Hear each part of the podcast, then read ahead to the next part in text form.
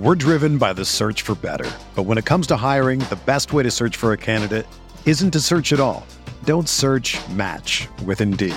Indeed is your matching and hiring platform with over 350 million global monthly visitors, according to Indeed data, and a matching engine that helps you find quality candidates fast. Ditch the busy work. Use Indeed for scheduling, screening, and messaging so you can connect with candidates faster. Leveraging over 140 million qualifications and preferences every day, Indeed's matching engine is constantly learning from your preferences, so the more you use Indeed, the better it gets.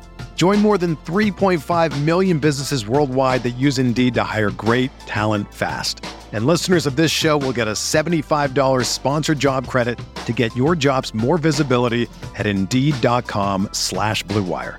Just go to Indeed.com slash BlueWire right now and support our show by saying that you heard about Indeed on this podcast. That's Indeed.com slash BlueWire. Terms and conditions apply. Need to hire? You need Indeed. Whether you're a world class athlete or a podcaster like me, we all understand the importance of mental and physical well being and proper recovery for top notch performance. That's why I'm excited that Unifyd Healing is sponsoring podcasts on the Blue Wire Network. Unifyd Healing is a new and super innovative global network of wellness centers powered by Energy Enhancement System, or EE System. If you haven't heard of the EE System yet, then you'll want to listen up. This technology promotes wellness, deep relaxation, purification, and rejuvenation. Wherever you are across the globe, access to a center is easy and affordable. Interested in experiencing the EE System technology for yourself? Go to unifydhealing.com slash bluewire to learn more and find a center near you.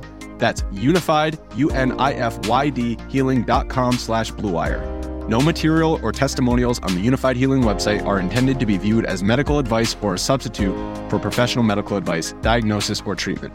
Always seek the advice of your physician or other qualified healthcare provider with any questions you may have regarding a medical condition or treatment and before undertaking a new healthcare regimen, including EE system.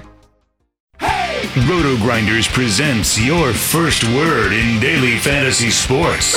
The Morning Grind. Stevie TPFL and company are here to jumpstart your analysis on today's DFS slate. Without further ado, here's your host, Stephen Young.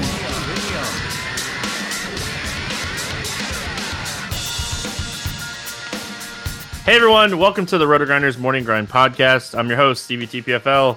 It's Friday. It is March 8th. It's 2019, and we have nine basketball games to talk about here on today's slate. Joined by my good buddy, Bobby Fi. How are you doing, my friend? Doing good, man. I actually got prepared for this slate early, knowing we were doing the show. Excited to be doing it again on a big slate.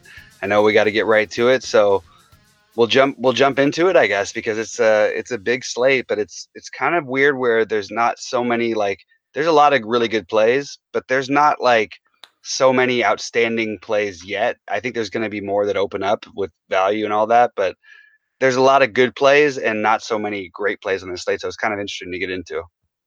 Very interesting indeed. If you guys haven't checked out our sponsor, make sure you head on over there, check them out. It's fantasydraft.com. Sign up through the Roto Grinders links. That way, you guys get access to any cool promo that Fantasy Draft runs with Roto Grinders.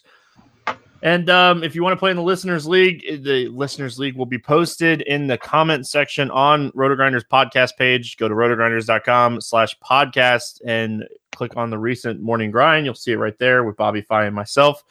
And uh, just go down, scroll down to the comment section. That's how you can get in on playing in the Listeners League. It's the last Listeners League of the February, January, first week of March kind of battle royal hit thing that we got going on here. So um, if you guys want to get in on it, last chance to win, um, and um, you know have a chance to be the king of the month for the morning grind. So, like Bobby said, we got nine games, a lot to talk about here, a lot of injuries, a lot of plays that we got to kind of go through. So we're gonna get started with Washington at Charlotte, two thirty four total here.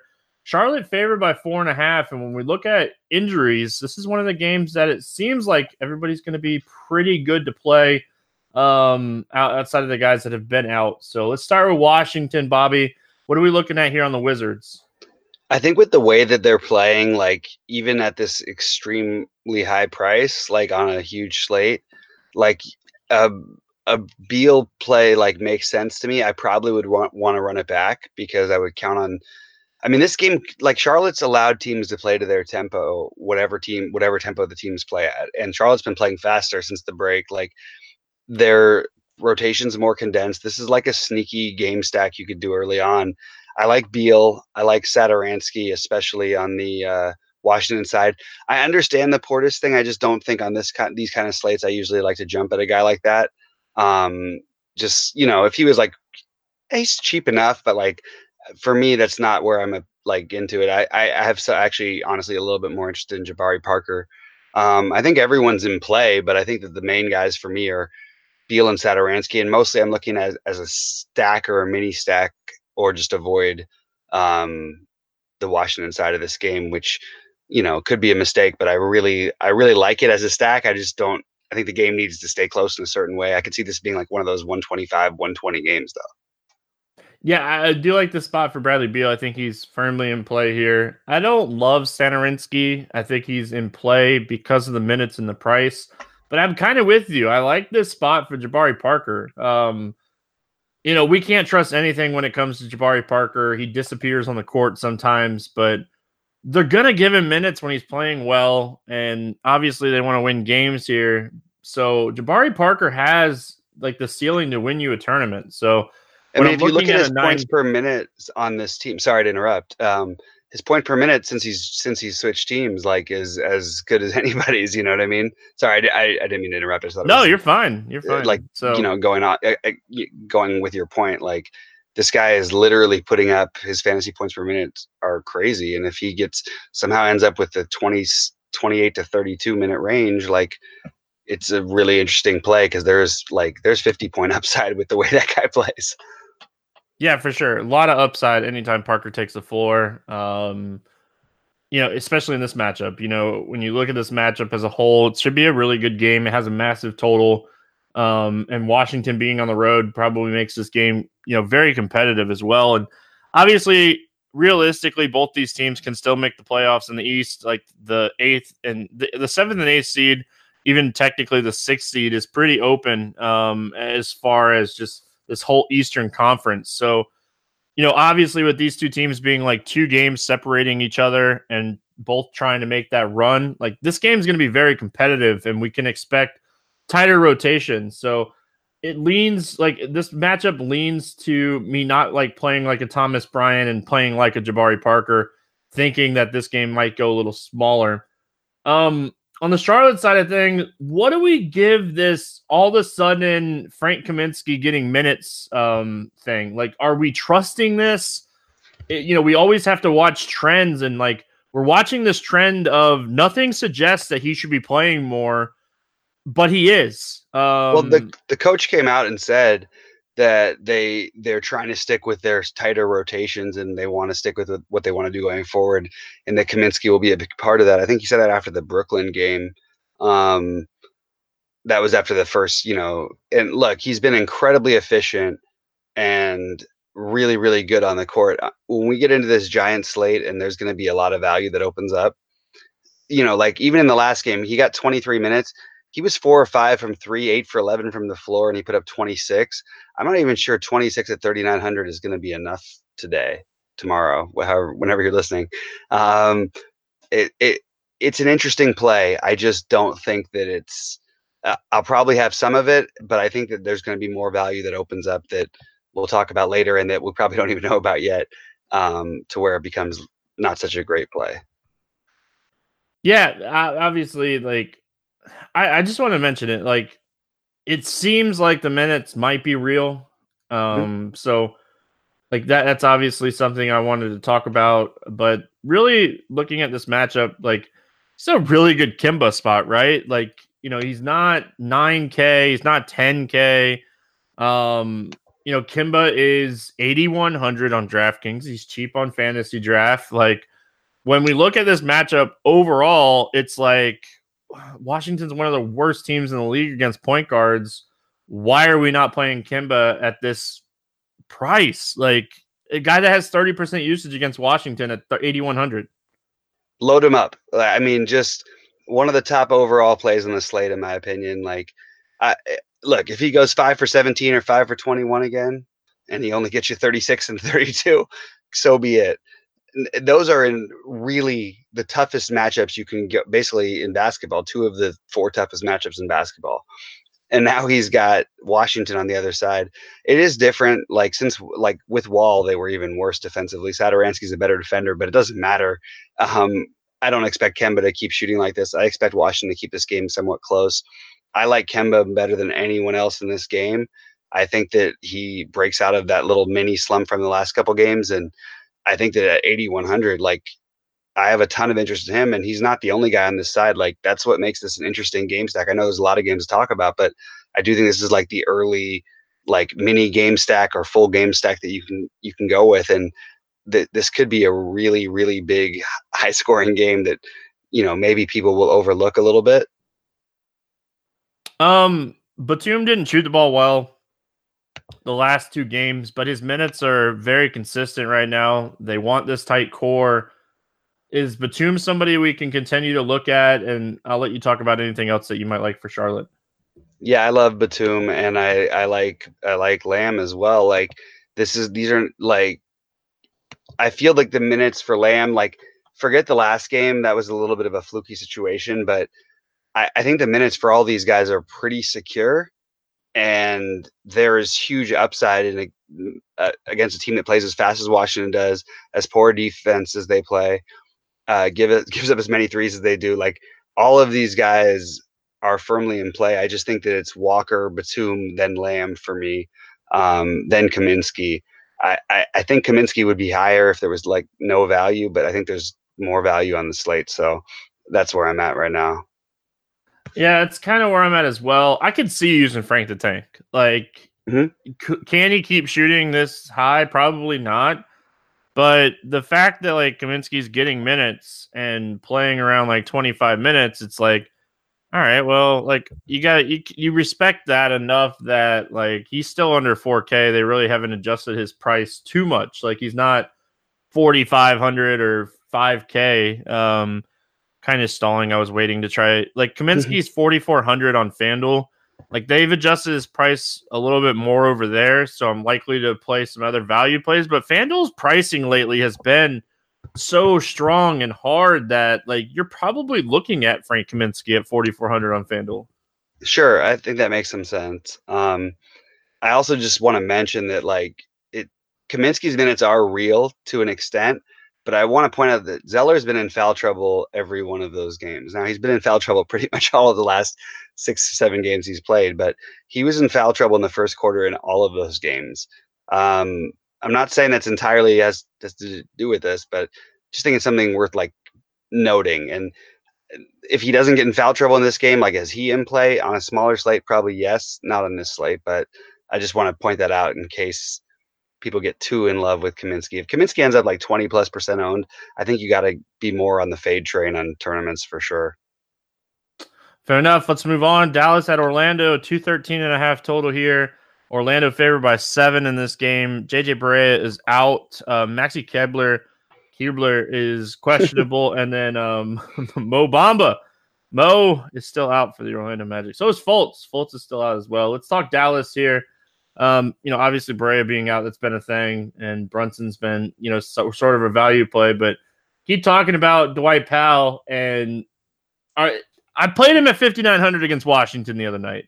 No regrets. Knew that it was priced probably a little too high for the like for that game. Now he is 6,700, Bobby.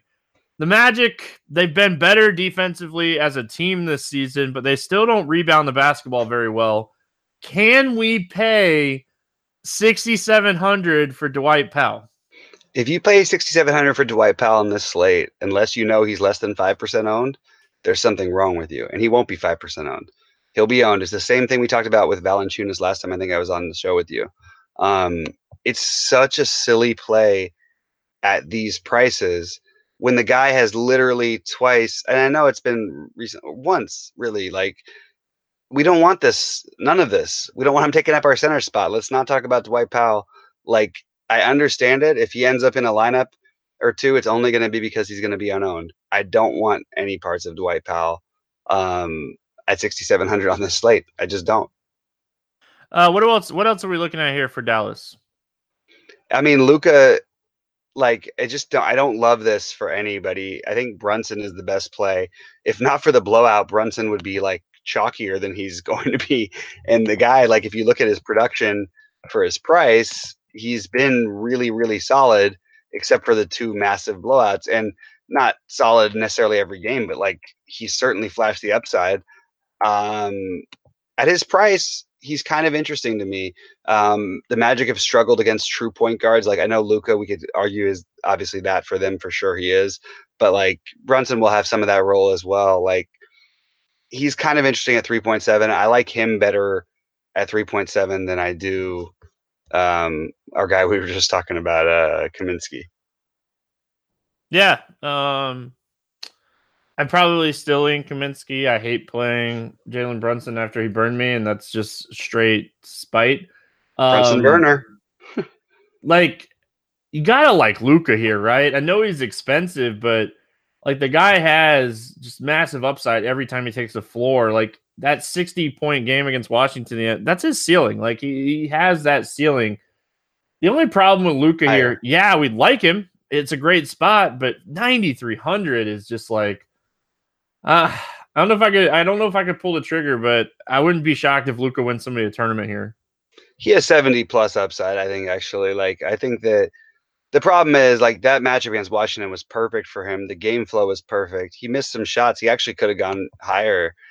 He's fine. When you look at the overall slate, it becomes like, do I really want to play him at nine point three? And that's why I think initially when I was looking at players on my list, he was one of the guys I I had on my list. But then I was going through it and I was going, okay, I don't know if I'm gonna. Ha- maybe I'll have a share or two of them, but like he's definitely not going to be a main play for me just because of the other guys in the slate.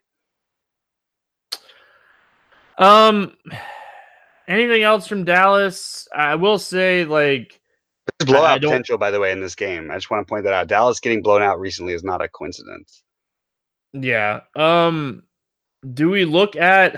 I I don't even want to say this out loud, but do we look at like Justin Jackson in this game? Do we look at um, you know DFS Finney Smith because like if Kleber sits, like these two guys played you know 25 minutes the other night, like Justin Jackson out of nowhere got an uptick.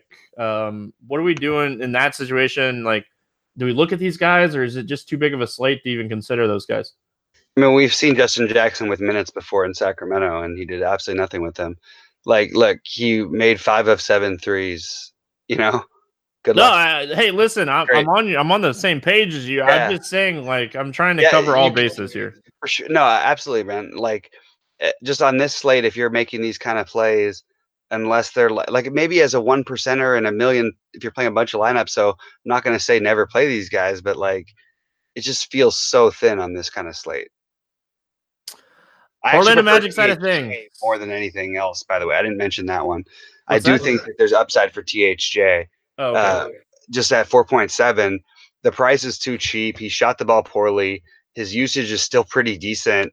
Um, it it's it's just a minutes versus upside play at just at 4.7 where one of these days he's putting up 50, you know 47 and we're like why don't we play him you know what i mean like he's he's got plenty of upside at this price they had the two blowouts other than that he's been at 26 35 29 34 since he's been here so just a much like a really like sneaky under the radar play that's probably safe if this game stays close Magic side of things, Dallas actually ranks 30th in defensive efficiency this season. They're one of the worst teams against point guards and forwards and centers. Um, if this was a, a, four or five game slate, maybe even a six game slate, I think I'd really be thinking about DJ Augustin in this matchup. I think it's just too big of a slate.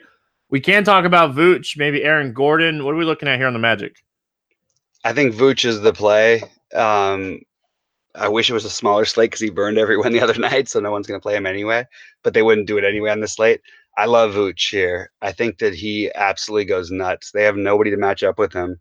Um, their numbers versus the center you can't measure because DeAndre Jordan actually was really good versus the, the opposing centers for once this last year and a half.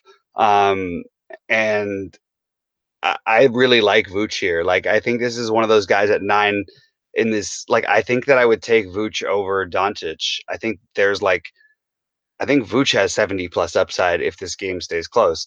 The problem is, I really think the Magic can control this game with so many in so many ways. I don't think they're going to need him to go nuts. Um, I do like him a lot. I'll still have a lot of exposure to him, but I don't think I'm touching any of the other Magic. Although I wouldn't be surprised if all of them got there. Yeah, Magic have been on a nice little run. I know they lost the last two games, um, so could be a nice little bounce back spot after losing to Cleveland and Philadelphia. So I do like Vooch here. Um, you know, I continue to talk about this. Teams that are trying to make the playoffs, they're going to have tight rotations. They're going to play a lot of minutes. Like Aaron Gordon right now, like his ceiling is massive every game because of how many minutes he's playing. Like he's been one or two rebounds away from double doubles in like 40 point games, like multiple times over the last few games. So, like Aaron Gordon at 6,900 seems expensive, but this guy can go for 50 plus in this matchup. So, I don't think I'd play Gordon and Vooch on the same team, but maybe if I'm not playing Vooch, I think you can look at Aaron Gordon on the Magic, and that's really all I got on the Magic side. Yeah, on a bigger slate, I would totally agree with you. Like in in general with Gordon, um, I think that I would probably just lean Vooch in this one, but I do think that the Gordon play makes a lot of sense. Like, and I trust your opinion. You're a Magic guy, so I actually have to now note that Aaron Gordon has to be in my script somewhere. Like, just just look at the minutes, man. Like, they're just yeah. Like Clifford, we, we saw this a few times that like when he was the coach of Charlotte, like he would yeah. play those guys in that tight like seven man rotation, eight man rotation. Hey, you're telling me I made a lot of that was one of my my go to teams last year, like because of this. Like I get I get it. So yeah. Uh, moving on, Detroit at Charlotte or Detroit at Chicago. Sorry. I know we have a bunch of games, but can I adjust you real quick? Like Terrence Ross thoughts?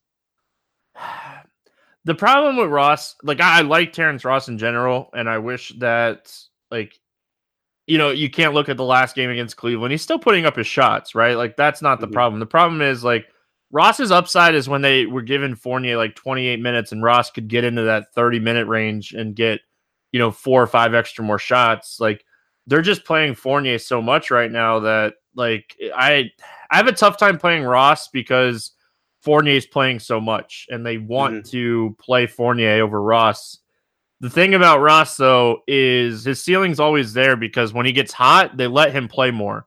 So yeah. in a game that he gets hot, like he's going to play probably 28 to 30 minutes. In games that he doesn't, you know, you look at the Cleveland game. He didn't shoot well in that game, but they let him play down the stretch. Um, you know, in the game that wasn't that close. So that's why he played 29 minutes in that game instead of like 25.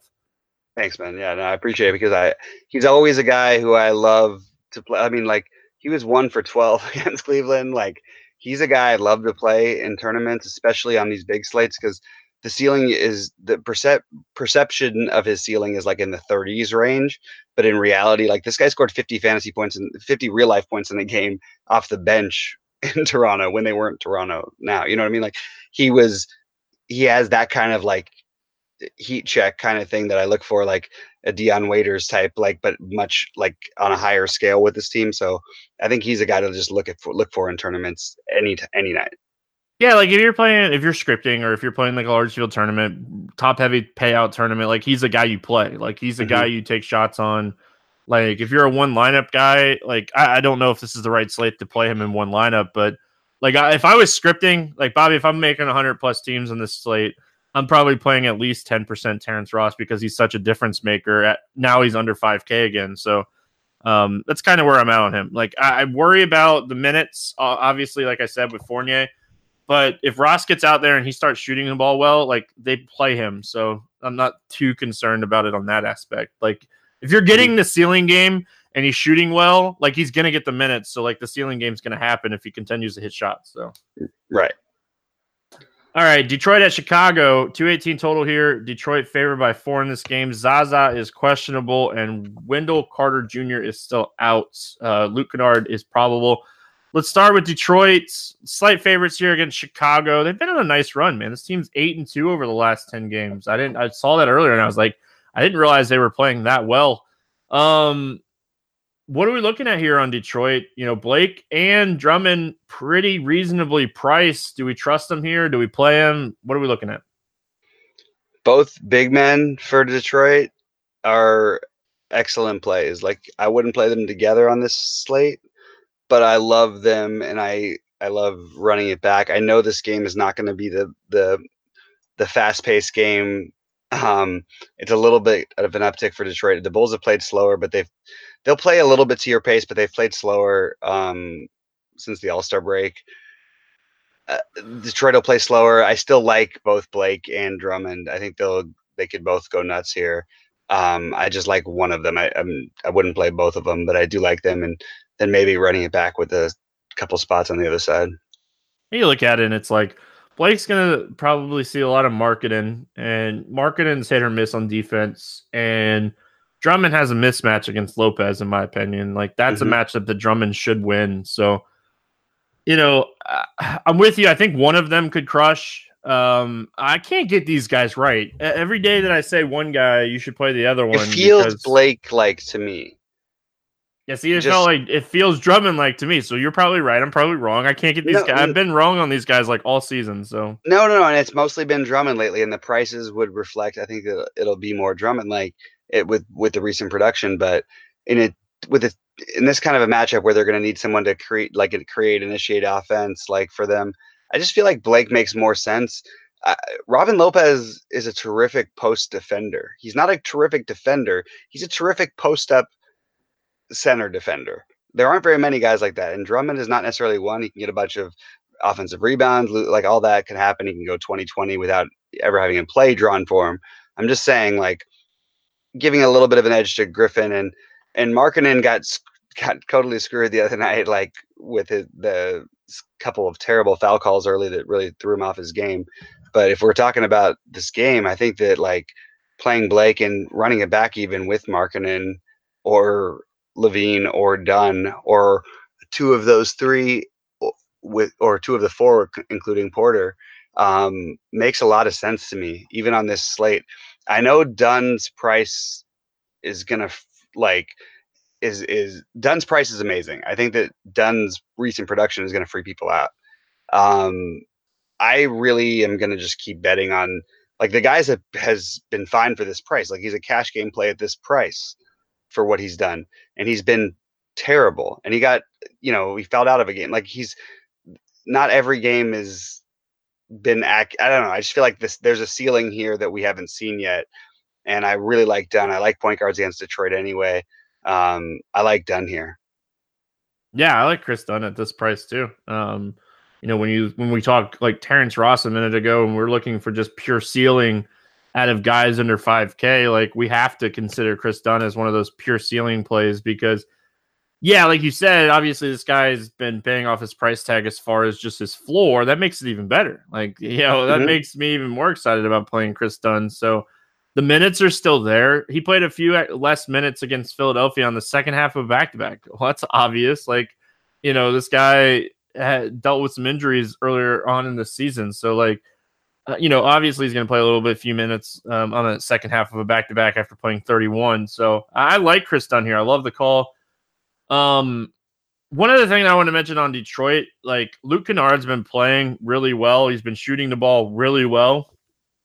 I don't know if he can continue to shoot the ball really well, but he's been shooting the ball really well. Um, so that's the only other thing that I wanted to mention on Detroit. Um, you know, LaVine and Porter, like these guys have upside. So, like looking at this game, even though it's a slower game, I don't want to stack this game. I don't want to go four or five people from this game. But this is a game I could see maybe going two or three people from. Is there anybody else that we need to talk about here on Chicago? the Bulls are are a team that everyone thinks is tanking, and while they may be, they're not really. They're playing like we want to build with what we now have as a good core, and they have a nice four man core for the future with Dunn, LaVine, Porter, and Markkanen. So I think they're going to treat they're going to treat it like that. They're going to play these guys a lot of minutes. So I actually do like playing like two of these guys and then one of Blake or Drummond, preferably Blake on the other side. I just think that it's an interesting way to go in tournaments. It's not going to be my staple, but I do like that. And I think LaVine like his price not even getting raised, I understand it because Markkanen, like Markkanen was in foul trouble.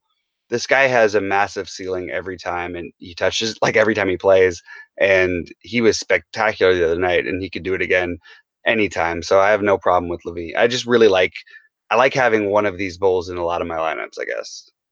So last question. I've been playing a lot of Robin Lopez. Do I do I take the night off of Lopez or do I just keep playing him? The guy just like let's not raise his price and you know let's just keep putting up 30 fantasy points because he's done that eight of the last 10 games and he's just hanging around 5k like he's 5200 today. It's the highest he's been but like they're like we're not going to raise his price. This is reminds me of like reggie jackson from earlier this season. The guy just was putting up you know 25 30 points a night and like we're not going to raise his price. So that's how i feel like lopez is right now.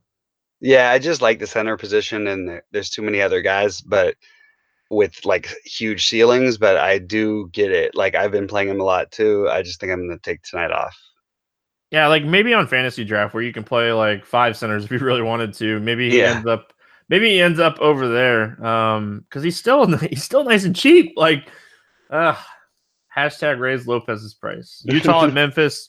213 and a half total here. Utah favored by six in this game. Exum, Neto, are both out. Rubio is doubtful. Um, and then on the Memphis side, Anderson's out, Brooks is out, and Jaren Jackson Jr. is out. Um, so obviously a game with a lot of people out. And, you know, anytime you get that, like obviously minutes are going to be up, but we have one of the lowest, we have the lowest, second lowest total on the slate. Um, the Miami game that's up next is the lowest total by half a point. Um, projected pace on this game is very slow. Um, what are we looking at here on the Utah side of things with all these guys out? You know, I will say, like, every time Rubio's been out this season, Donovan Mitchell's usage has been insane. Can we trust that in a matchup against Memphis? No, I just think this is the wrong slate to do this kind of thing. Um, I'm not going to. Uh, I love Mitchell, but I probably play less of him than most people do and I think it's mostly to my benefit. Like the, usually the players in this range we're talking about are like guys who don't have to have the craziest night just to light it up. He has those nights, but like I don't I'm not going to do it. Um I think Ingles makes more sense to me, but I'm not going to do that either. For me it's just Gobert on the Jazz side.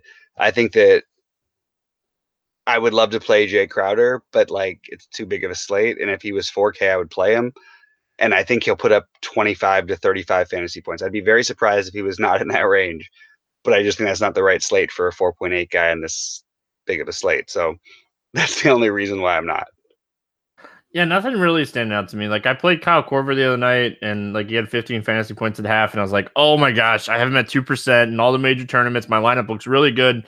And he's like, "Eh, haha, Stevie, I disappeared in the second half." And obviously, we know Kyle Korver can do that, but like his minutes have been up with these guys out. Maybe his minutes uptick a little bit with uh, uh, Rubio doubtful, but you know, still I can't trust him on a on a nine game slate to too many. Yeah, feel comfortable. Like, um, Memphis side of things. You know, we look at this game for Memphis, and obviously, like some we got to look at something here with all these guys out. Or do we just say this is a game we just stay away from don't play anybody from this game and we come out ahead even even if a guy goes for like 40 fantasy points? That's how i feel. Um it's really the truth is like this is i don't care what anybody says and everyone has bias over the last years. This is a weird like recency over long-term bias that i have which usually I'm the opposite. But like, if there was one play in this game, it's Avery Bradley. Yep. And that is it. Like, and that is your long shot. If you end up with 4.7 left and you're playing a long shot tournament, that's the guy you can play and you can potentially get 10x on your value. That's the truth. Um, the shots are there, the usage is there. He is playing like Avery Bradley did, and he's getting, I mean, he's doing everything too. Active uh, active wing slash guards who can shoot against the Jazz against a stifling defense. Like that's what you want. Avery Bradley's going to be jacking up shots. He's like the one guy consistently we know that about for Memphis. So he's the one long shot tournament play in this game. Yeah, I feel like you like um hit record the other day when I went on my Avery Bradley. We have to like rethink our process with him, rant, and I missed that one. It Just hit play um, well, all I was saying, like, this is Avery Bradley of Boston. This is not Avery Bradley of LA. Like, he's he's playing an active role. Whatever happened in Doc Rivers' system, this is not the same you know system, and he's actually like look at the shot attempts. If you don't look at anything else, just look at the shot attempts from when he played. He might in a few, uh, probably not, but as few as many games as he's played with Memphis, he might actually have more shot attempts with Memphis in those few games than he had all season with LA. Like, it's but just, he he's the third best player versus the ninth best player on his team. Also, that's also Yeah, that's helpful. true. And yeah, and, and helps also, but, sure. but we yeah we know what he can do. Like I mean, anyway, sorry, I didn't mean to interrupt you again. No, I just think he's like I think he's feels like he can actually play basketball again. Like he's not he's not a system player anymore. Like they're letting him do his thing. They're letting him shoot, obviously. So yeah, like never thought we'd get to the point of the season where Avery Bradley would be a guy that you know would be our favorite play from a team, but that's that's where we're at. So uh Cleveland at Miami, 213 total here. Miami favored by eight and a half. Uh Tristan Thompson is out, Zizic is questionable, and Goran Dragic might end up playing. He is questionable as well. Um let's start with the Cleveland side of things. Uh what are we looking at here for Cleveland? Say the same thing every night to all of my students. Kevin Love is a 9K player at a, a too cheap a price tag. He got off to a absolutely god awful start the other night and put ended up 55 against Brooklyn. Now that was Brooklyn, I understand, but he only took 11 shots. Like he's gonna have a million rebounds every game. His floor is like 40. Like just play Kevin Love at this point. Just play him. Um, it worries me a little bit on this these giant slates, but like there's a huge ceiling, and I just think he's a 9K player. I think I'm just gonna play Kevin Love, and I'm not gonna touch anything else from Cleveland. Yeah, for sure, man. Like Kevin Love, I played him the other night against Brooklyn. Obviously, made a ton of sense playing him against Brooklyn. Um, so you know, I, I like him a lot, and I don't trust anything else on this team. There's just mm-hmm. nothing to trust on anything else on this team. Like I was playing Osman, but his price finally caught up to the production. He doesn't really have a massive ceiling. He still has a ceiling. He can still go for 40 fantasy points, but he doesn't have like the ceiling that I feel like if he has a really good game, he's not going to beat me. If he goes out and he has an amazing game, he might beat me, but I just I, I don't really love anything, uh, you know, outside of playing love. And then we go to the Miami side. If Goran Dragic plays, everybody's healthy. Like this has this has the lowest total, and I I like Miami. I just this spot is just like one of those spots where it's like, how do we trust anybody from this game? Yeah, if you hear somebody's out or something, any of the bigs, like I would think that that Bam would actually be the best play in this game um, on the Miami side. But that's, that's assuming somebody else was out that was a big. Like with everybody healthy, I think we just move on. So I will say every time Miami's on the schedule, the one of the first things I do for my my Miami research is see if they play that team again. Um and they don't play Cleveland again. So I don't mind maybe taking Oh. a shot on Dwyane Wade. Um Oh my God, I'm with you now. Shoot. like Well, I'm just saying, like right, happened, like it's was not good. in Cleveland, but I feel like there's a Cleveland Miami thing, and like we, we played in Cleveland too. I'm just I'm just saying, like I'm with know, it. I'm with it. I'm with it. I'm gonna be into it. I think. Uh, uh, like I know it's not the right thing to do by any means. Like I will tell you guys one thing: there is like a hundred percent chance that the the last game I, I researched this earlier. That's the only reason I know this. The last game for Miami in Miami is Philadelphia. Um, like I think it's like it's it's around like April 10th because that's when the season kind of comes to an end. But like, uh, there's no chance I'm not playing Dwyane Wade in his last game in Miami. Like he's gonna be a hundred. Yeah. I might script that day with like a hundred percent Wade. you have to like Kobe's last day. He was sixty percent owned. I know. He was sixty percent owned. I'm actually like, how? What were the other forty percent thinking? Like, what what were they thinking he was gonna do in his like like Kobe's a different species too of being like he's even different than, than Wade. Like, how do you how does forty percent of people not play him? Anyway, that's why So- Dwyane Wade. Yeah, but I'm with you on Wade. Actually, I think that's actually like it's not just a narrative thing. Like he's getting plenty of usage, even with Dragic back. It doesn't. It's probably not optimal. Like, but if you're playing a bunch of lineups, it's definitely worth taking a shot on. So you know, we don't ever like the football season's over, but it was just reported, like it came out like ten minutes ago that the Steelers are closing in on a deal with um, the Buffalo Bills for Antonio Brown. The Bills are on the way up, man. Wow. Wow, that's a that's wow. a game changer. For, I mean, that's now they have what three of the four fastest receivers in the NFL on the on one lineup with with on one roster, and other receivers can't catch the ball. But still, like it's kind of interesting. Like if you put Antonio Brown and just with one of Zay or uh, the other kid, I can't remember his name. They were using him at running back. Um, anyway, oh, that's interesting.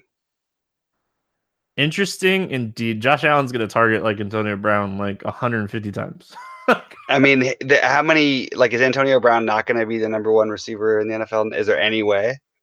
No. Way. I think there's a way that he's not the number one wide receiver. I'm trying to think who else it would be. I guess it could be Juju. That's about it.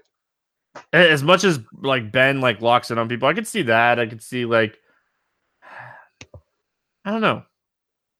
Like we we still gotta have like expectations of Josh Allen being a second year quarterback and that division stinks. So like I, I can see Buffalo making this move, by the way. Yeah, me too. Do you think like Pittsburgh's like, where is the worst place we can send Antonio Brown? Let's send him to the freezing cold Buffalo Bills. Um, Literally the worst place for him. Yeah. Uh, anyway, Actually, Philadelphia, Houston, yeah. uh, no total on this game, which I found it kind of interesting that there was no total on this game because Embiid's already been ruled out, Boban is out, and Faried is out. Um, so gonna have to pay attention to see if there's any more news that comes out of this game heading up into it. Uh, let's start with Philadelphia. What are we looking at here on the 76ers? So it really honestly a lot it's funny because I want to do a weird little stack of this game, but I want someone on the Rockets to be out to do it. Um, I guess it's the first time I'm really not stacking Philly in a long time because without Embiid, I think it's the right thing to do. I just don't love the individual spots for anyone at these prices except for Butler, who hasn't shown up really. And then Harris, I'm just not on this slate. Like, I just feel like I'm going to end up passing. And Redick makes sense, but like, I just think it's the wrong slate for everybody on this side. And or a game stack. Like that's pretty much where I'm at. Yeah.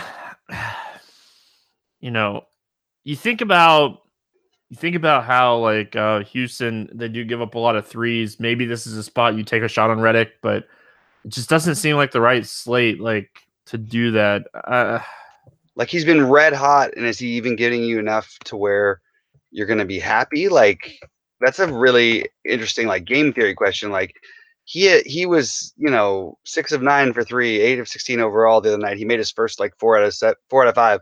Um, he put up 35. Like that's not enough. I mean, that's at a ceiling. Like if we know he's gonna get 35, we'll take him.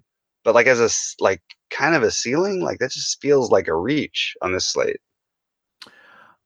Yeah, even like Amir Johnson started the last two games and he's played, you know, 20 minutes in each of those games. But, you know, at 3,500, if he goes for 28, like he's, you know, probably going to end up being a, a, really good fantasy play. But if he goes for that 20 to 23 game, I don't know if that's going to be enough here. So I don't hate Amir if they announce that he's going to start. I think you can potentially look at him as a play, but I don't love it. Um, Houston, you know, the Houston side of things, like I don't know if you know this, Bobby, but James Harden is still really good at basketball. Oh man, is he? I, I wasn't aware.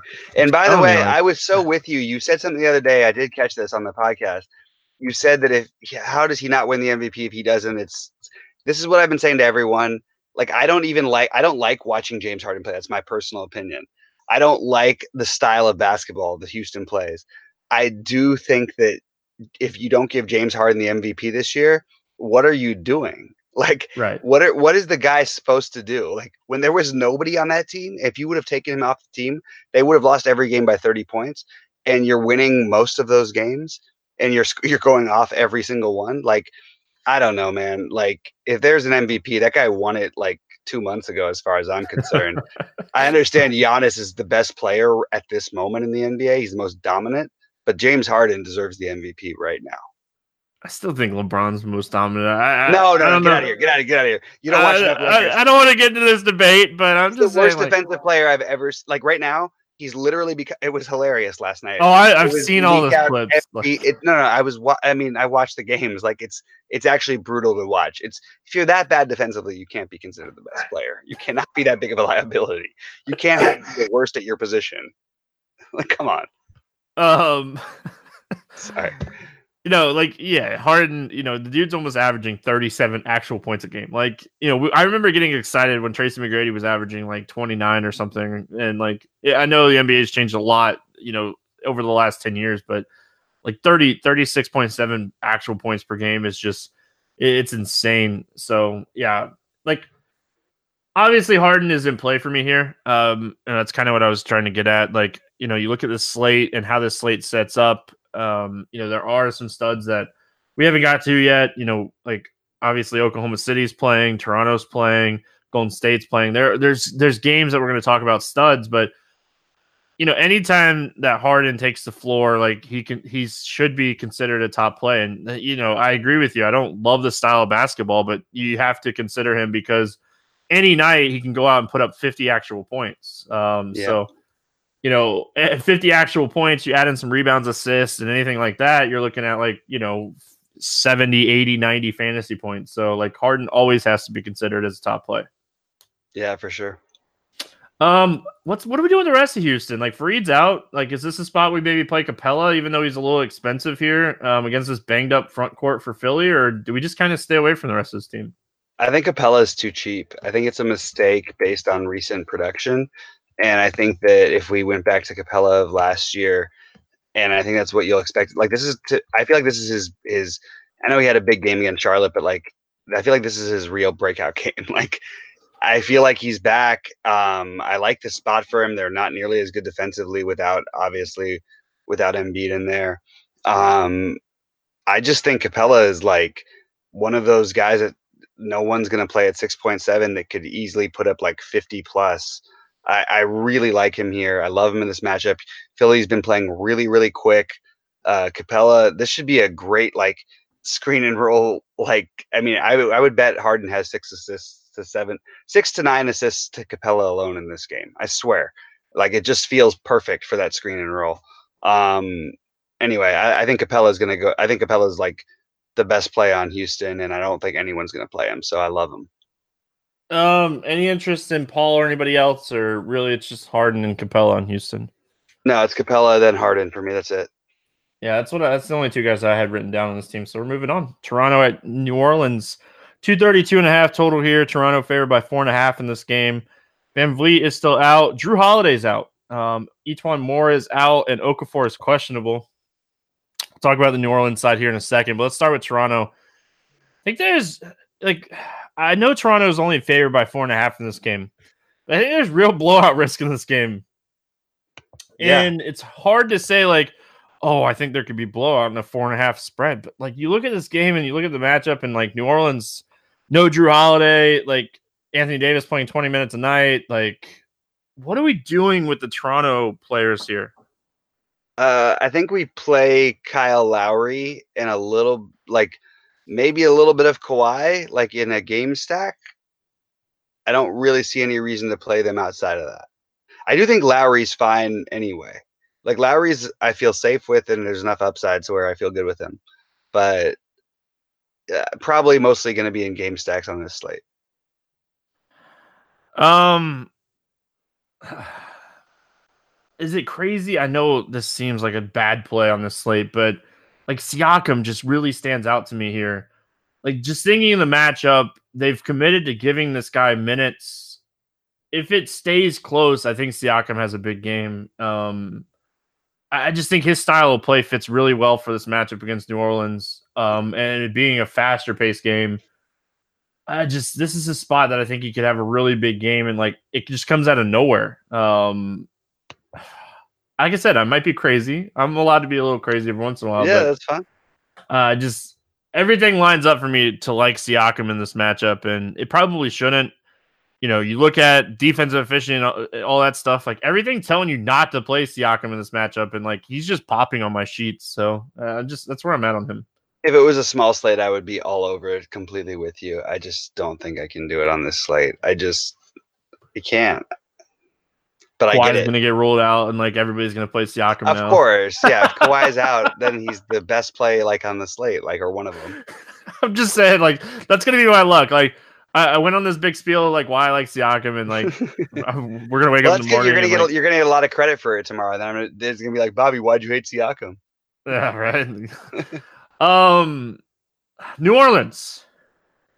No Jrue Holiday makes a huge difference, right? Like that's 35 minutes a night. That is we have to find 35 minutes to kind of go around here. So let's talk New Orleans. You know, obviously Anthony Davis doesn't really like he has a ceiling if he played minutes, but like they are very, very committed on giving him like 20 minutes, you like a game right now. What are we doing with the Pelicans with no Jrue Holiday and no one more? I think Anthony Davis puts up 40 more often than he doesn't. Just want to say that like out loud, like even in 22 minutes. I just think he does. Like I'm, I'm I, I, I can't do it on this slate, obviously, but it's just it's probably logical. I think that Payton's like you got to play him. Um, I think you got to play some Kenrich. I think taking shots on Miller makes sense, and taking shots on Jackson makes sense. Uh, but I think Elf is the number one beneficiary here. Uh, I am a little bit weirded out by the spread only being four and a half. right? Like the Kawhi news is coming. It's coming. It's coming. It's coming. You're probably do they do they play on Saturday? They probably I'll, do. I'll look it up while you keep I going. Here. swear I, I would bet they play on Saturday. But anyway, I think that it's it's Elf number one, Kenrich number two, some shots on Darius Miller. But actually, no. Actually, Frank Jackson number three, Darius Miller number four. Yeah, Raptors don't play again until Sunday, so Okay. they play in Miami on Sunday, and then What they do play you on think Monday. about the Pelicans? What's that? What do you think about the Pelicans? Williams is probably one of my favorite plays on the entire slate. Like Yeah. we've seen all season, like he is not a high usage guy, but when when like Jrue's off the floor, he does get a nice bump. And with Jrue not playing, and they're they're committed to getting Kenrich Williams minutes. Like they they like his potential. The coaches talked about him on multiple occasions. They've committed to getting him minutes. So like I think Kenrich has the highest upside in this matchup, and like he's only 4K. It's a tough matchup, but if we're thinking like he's going to play 35 minutes and his shot attempts are going to be up by like four or six, like I think he has the upside to win you a slate. But Mhm. Kenrich Williams and Elf Payton are the two plays here. Like Mhm. you couldn't have been more on point. But I wouldn't be shocked if this game stays close that Julius Randle didn't have a big game because I, I think that like his usage is going to be pretty high in this game as well. Um, you know, he's probably playing 35 to 40 minutes in this game. And, you know, if you put him on the floor with Anthony Davis for half of that, probably a little over half of that, like there's still enough there. So I think Jrue, or not Jrue, Julius Randle, but I would rank it Williams, Payton, Randle, um, as far as just like considering price and everything else. So outside I of that, don't, I don't like, think you can play Randle on this slate, man. Like I just I know that's what I'm really saying though, but like, unless Davis is out, it's really you're looking for 50 and it's thin. And I just think like I dude, by the way, Frank Jackson is a really good play. I want to just point that out. Like right. if you're not playing 3,200, yeah. play Frank Jackson. Sorry. Yeah, no, Frank Jackson is firmly in play. Like, if I'm playing Randle, it would be more of like if that quad news does come out, like or Mhm. Lowry, or if one of those guys sits, then I'm probably playing Randle because Mhm. if one of those guys sits, I think it's a closer road to this game staying close. I agree. Um, it's kind of it. I don't have anything else. I do like the Jackson man. Uh, the more I think about it, the more I really like him at 32.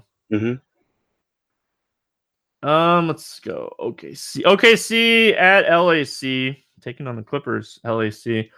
236 and a half total here. Clippers favored by one and a half in this game. Um, we don't have an injury report on the Thunder. Obviously, they're playing as we're recording. Um, the Clippers, though, you know, Wilson Chandler has been upgraded to questionable. So we'll have to see how that all news all comes out. Really, I don't think it makes too much of a difference. Um, you know, obviously, we look at this game and two teams that are in the playoff hunt and want to win this game. What are we looking at here on the Thunder side? Um, assuming that everybody's playing, because we never know what's going to happen on the second back to back these days. Uh, I think they all will, but I'm I'm pretty much like So this is a weird like Paul George slept with Doc Rivers' daughter thing a long time ago. um, it's not a good narrative for Paul George, in my opinion. I think it's actually the like one of those reverse narratives. I just don't think you play anyone from this side except for Westbrook, and that's only because he goes really hard at Beverley because he hates when people go hard at him. So you can argue that Westbrook is a better play than Harden, and I think it's a reasonable argument. So he's the he's the spend up for me. I don't really think I'm going to touch them elsewhere. I don't like Adams with George in the role that they've had. If you look at his rebound numbers with George on the court, they're way down. So I think that it's just Westbrook for me on the, uh, the OKC side. Even though this game should be high scoring and fast paced, uh, I can't really find anybody else I love. Yeah, Westbrook is the guy that I had written down as well. I played. Um, I told everybody to play Paul George on Thursday, and you know, let's let's flip that role here and play Westbrook in this matchup. I know Westbrook really hasn't had that like monster game in a while, and this could be a spot that like he just has a blow up game if he's not having it as we're recording. Um, the Clipper side of things, like Lou Williams has been a guy that you know he's been up and down, up and down, up and down. Uh, what are we looking at here on the Clippers? I think there's supposed to be somebody I'm supposed to love here. um, I think Lou Williams is fine. I think that for me, it's Harrell and Shai will be the only guys who make my like long shot tournament rosters. I like Harrell and these, you know, th- this game's going to play fast. OKC's defense has been really shaky and they've been playing really fast. So I like this game to be quick and I kind of like Harrell, but I think it's Harrell and Shai are my only interest in this game. Is it crazy that the only person that I had written down on the Clipper side was Patrick Beverley? Thinking about like I thought about fast, it. Like think about how fast this game is going to be. Like he has the potential to get like five easy steals in this game, right? Like yeah, putting his hand out there for like certain parts of this game. Eh, you know, obviously mm-hmm. that obviously probably doesn't happen here, but you no, know, this every... is a good point actually. Like I thought about the the Westbrook versus they've had things against each other. I mean, Beverley's the one who causes it, his first initial knee injury, by the way, who tore his MCL. Like that was what happened in the playoffs. Westbrook came back in that same game. I think that was with Durant. So I think he had 46, 19, and 15 or something. Like he just went harder at him, and Beverley comes at him even harder every time. Like, so maybe there's something to that little 1v1 stack. Like, I think there's something there. Yeah, and I, I don't know the last time these two teams have played. I know Beverley doesn't have great stats against them this season, but it'd be interesting to see like if they've played after the break ever since Beverley's been getting like this mm-hmm. massive mm-hmm. run or not. So something I'm going to look up in the morning. Uh, last game here is Denver at Golden State, 233 and a half total here, and Golden State's favored by five and a half. Uh, Lyles continues to be out. We get the two best teams in the West right now, the Warriors and the Nuggets. This should be a really, really good basketball game. Bobby, is this a game that might fly under the radar? Or do you think this is a game that people stack up knowing how good these two teams are? Let's start with Denver and give me your thoughts on the stack. Too hard to stack. Like, how are they going to figure out how to do it exactly? It's it's so complicated. And with Denver, as we saw like last night, like or the night before, depending when you're listening against the Lakers, you can see so many different guys get going, and their bench can even like. There was one point point where I was worried the bench was going to blow it out so bad that it was going to cost me everything because they're they're loaded. Um, I think that what you do though is you play Gary Harris right now. Yes, I, I'm I know, so mad I didn't do it the other night. Oh, I know, he, I know he got hot the other night, but like the minutes are there now. He's starting again. Let's go. Gary Harris is fifteen hundred too cheap at his worst, even with their, all these guys. Gary Harris is the guy to play. I argued the other day on the on on our show that we did live that he was a better play than Hay that he, he was the pivot off of Hayward. Unfortunately, Hayward had a pretty good game too. But anyway, but Harris is at 4K just way too cheap and now has his minutes back. And this is a game they care about. He's going to play 30 plus. Like, let's go. Let's lock him in. Like he's let's go with it. If he if he fails for us, let's move on. But even if he fails, he's probably putting up 20 plus. So you're okay. Just play Gary Harris. Dude, I'm so mad I didn't pull the trigger the other night. I was like, he's at the point that he's too cheap and his minutes are trending in the right direction, and it's the Lakers. I need to play him, and I didn't. And I won't make that mistake again. Even if he busts here, so be it. I'll play him yeah. again the next slate. Like if if he's gonna play 25 plus minutes at 4K, he has upside. And the fact that he played 30 minutes against the Lakers in a game that wasn't even that close, like I know that it, starting it was like tempo, competitive. Like, come on, let's go. He can Like- 10x this price. Yeah, I, I'm with you. I love Gary Harris here, so uh, I'm with you. He's probably the top value play on the entire slate, and I know it's like crazy coming from the last game on the slate, but he's he's just a great play here. Outside of Harris, though, like you know, Barton can get hot and score. Um, you know, Millsap could have a big game here, um, but his price is still kind of where it should be. Jokic is Jokic. Like, it, obviously, this is a spot that you can have a big game. I, I don't think it happens. He doesn't typically play well against Golden State. Um, it really might just be Harris for me on Denver, and it feels wrong to just that. That's the only exposure I'm going to get on the Denver side. I actually like Jokic better now that Demarcus is there, so I kind of like Jokic as a slight. The, the problem is I, I I sort of like Russ and Harden probably a little bit more for upside, but I do like Jokic. But I, the main guy for me, other than Harris, is Jamal Murray. I think that like you put this guy anytime on these huge slates, just gets completely lost. Will routinely six to ten times a year put up like fifty plus sometimes in the 60s and 70s because he can put up 50 real life points, which he's done before. Um, this is the kind of matchup where you get him going. He's like he's a talker. He's he thinks he's better than everyone else, which I love for DFS. That's why he always you know owns. I always play him against the Lakers, and I always play him against teams like this. And I think I feel like this is a Jamal Murray spot at zero ownership where you just take like he is the tournament play, but like instead of playing him like 10% on you like on a normal slate, I think I would play him like 30% here. I really like this spot for him. I think this game does stay competitive, and I like Jamal Murray to be the other guy other than Harris that goes off here. And his shots attempts have been up too. So that, if like I don't, I think that's a good call. I, I like the Murray call. I can't get behind Jokic, but I like the Murray call. Like me not playing Jokic seems like a th- like a like a thing that happens all the time, though, right? Like Murray Um, hasn't been below 30 in seven games, and he's going to be zero owned. Like he's a cash game play that you're getting at tournament ownership. Like, and he hasn't played well and still been getting his value. You know what I mean? That's the exact kind of guys you want. You know? for sure. Uh, Golden State side. um, Golden State side is like anytime this team is healthy and everybody's playing, it's really hard to figure out who to play. Is there anything that's really standing out to you here for Golden State? I think it goes Steph, Clay, Draymond, Demarcus Durant. Like they're all in play, but I don't really like. I'm not like in love with any of them, and it's all really close between all those guys. I think the easy thing that people do, like sometimes, is a default to Clay and Draymond.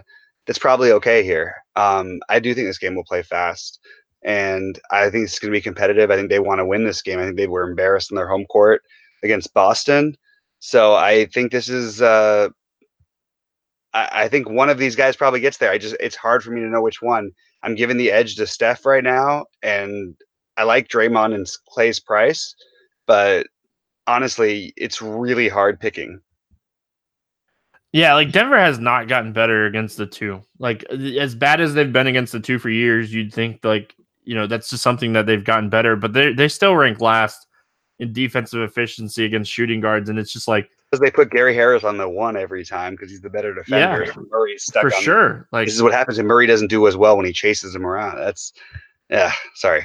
No, no, I I, I know the re I, like I completely agree with you. Like they put Harris on their best guy, and that's gonna be Steph Curry. So like Clay is in a position here that like he could have a big game. So and if for some reason they don't put Harris on Curry, like Curry's in a position he could have a big game if he's gonna get Jamal Murray Mhm. defense. So I'm with you. I like the two guards. I'm I don't know if I would play them together, but Clay or Curry is very, very much in play, even like in a one line of build for me. Um, I think I end up on one of those two guys because of the matchup. So I like this game. This is probably going to be a really competitive game, and we, Mhm. we love competitive games for DFS.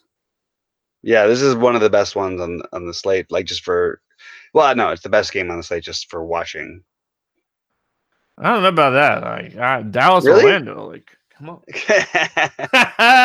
um, let's play the morning grind game, and then we'll get out of here for the weekend. Uh, Bobby, give me your favorite game to go over or under. Uh, I'm gonna take the Washington Charlotte game. I, I didn't know what the over under is. Two thirty four, highest total on the slate. Oh my second highest total on the slate. Okay, take the over still. I just I think that's like this. You got a little sneaky early game stack there. I'm gonna take the under um, in the Chicago Detroit game. I thought you were gonna say the same game. I was like, oh damn, we got the first No, time that no. the morning grind as far as I heard.